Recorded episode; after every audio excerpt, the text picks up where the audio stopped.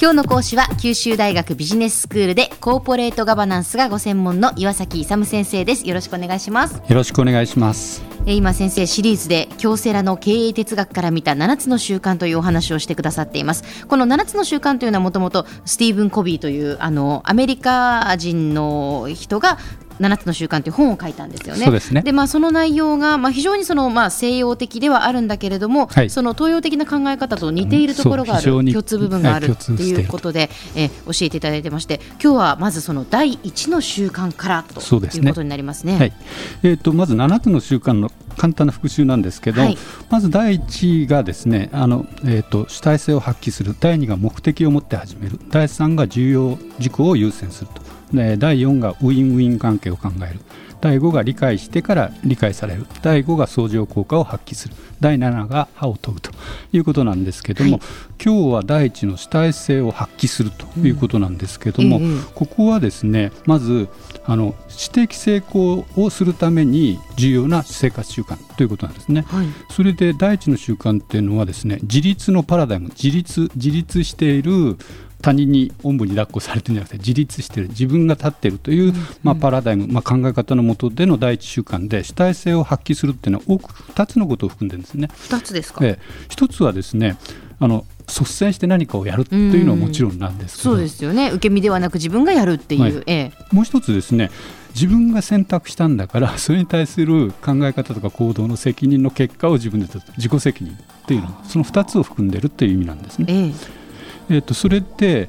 人間っていうのは結構客観的に自分が何をしているか考えているかをもう一人の自分が見ることができますよね。うん、そうですねこれをまあ自覚というんですけど、ええ、自覚がですね正常に働いているかどうかと。普通は正常働いてると思ってるんですね。と思ってます。と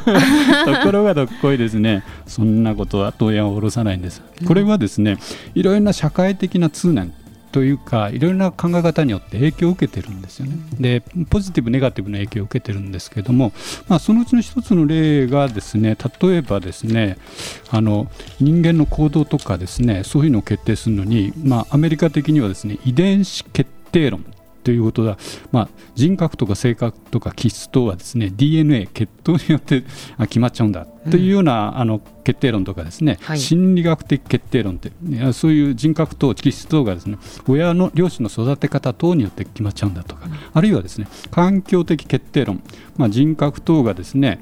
その人を取り巻く環境に決定されると。うん、でこういうことはまあ、どれか一つっていうことは言わないですけど、えー、こうトータルしてみるとななんとなく例えばですね、うん、遺伝的心理学的環境的によって自分の行動が左右されている。例えば今日は天気がいいなと今日は気分いい。で雨だとあるいは嵐だとなんとなく気分まで悪くなっちゃう。これはあの環境によって決定されるっていうその決定論に従っている方なんですね。あの代表的なのが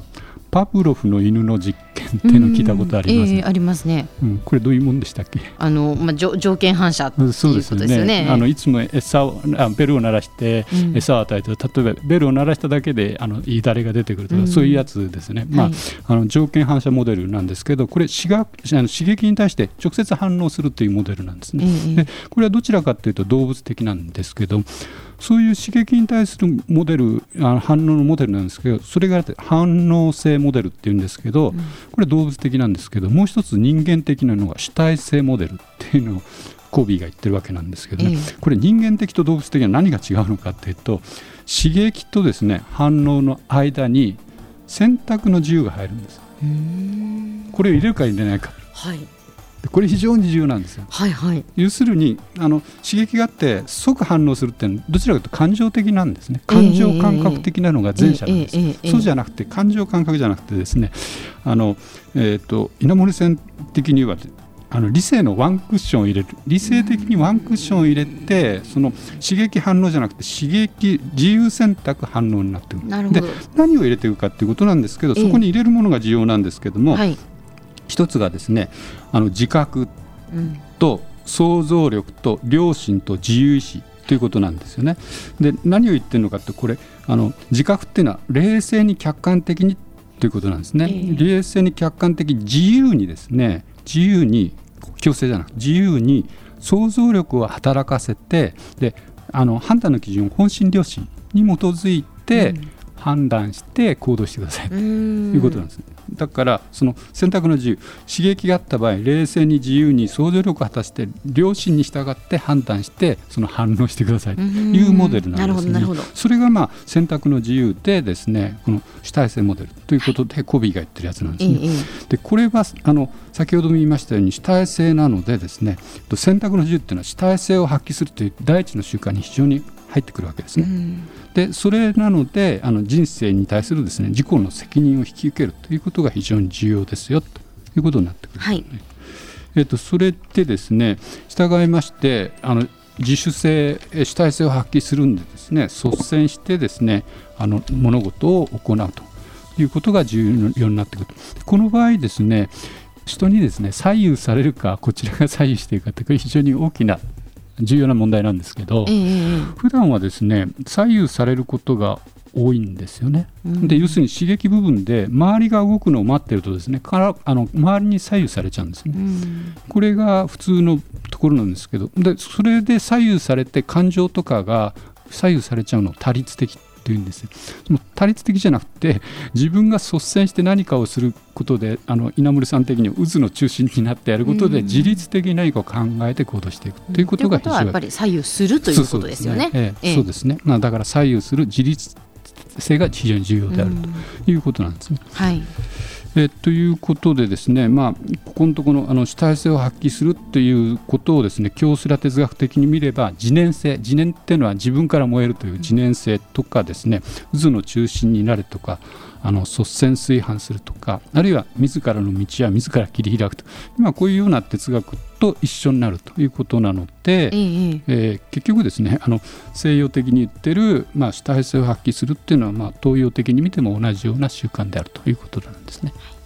先生では今日のまとめをお願いします。えっとですね、あのビジネスとか人生に抵抗するためにはですね7つの習慣が重要であると。そのま一番基礎になっているのが主体性を発揮すると。率先して物事を行ってかつ自分の自己責任をちゃんと取るということが重要ですよというお話でした。今日の講師は九州大学ビジネススクールでコーポレートガバナンスがご専門の岩崎勇先生でした。どうもありがとうございました。ありがとうございました